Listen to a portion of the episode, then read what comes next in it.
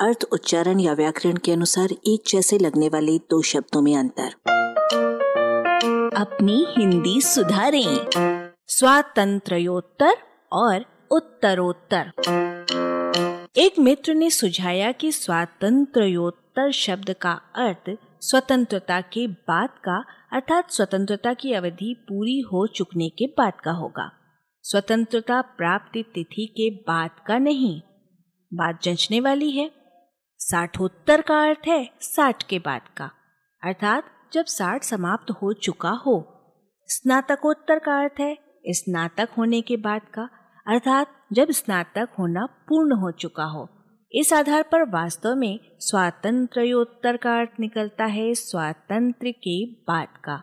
अर्थात जब स्वतंत्रता समाप्त हो चुकी हो। बात को दूसरी तरह से फिर से कह लें कि आज के युग को स्वातंत्र्योत्तर युग कहा जाना गलत है, क्योंकि स्वतंत्रता चल रही है।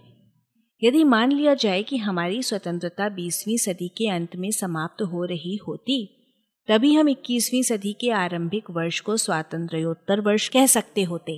अन्यथा, स्वातंत्र्योत्तर शब्द हमारे लिए एकदम अनुपयोगी है। आज का युग तो दरअसल स्वातंत्र युग है।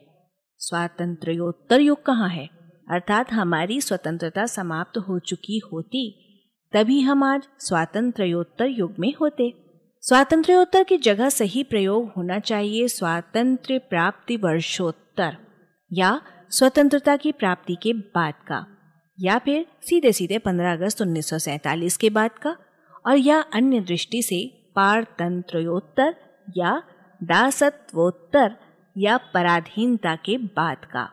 15 अगस्त 1947 से अब तक के वर्ष स्वतंत्रता के बाद के नहीं, स्वतंत्रता मिलने के बाद के हैं। ये वर्ष या तो स्वतंत्रता के हैं या परतंत्रता के बाद के हैं। उत्तर का विशेषणात्मक अर्थ है बाद का, इसलिए उत्तरोत्तर यानी उत्तर उत्तर का अर्थ हुआ बाद के बाद का, यानी पहला बात खत्म और दूसरा बात शुरू। इसका प्रयोग इन अर्थों में सही सही चल रहा है अधिकाधिक, अधिक और अधिक, उच्चतर और उच्चतर। एक के बाद एक, क्रमशः। क्रमागत, दिन दिन अधिक, लगातार लगातार वर्धनशील।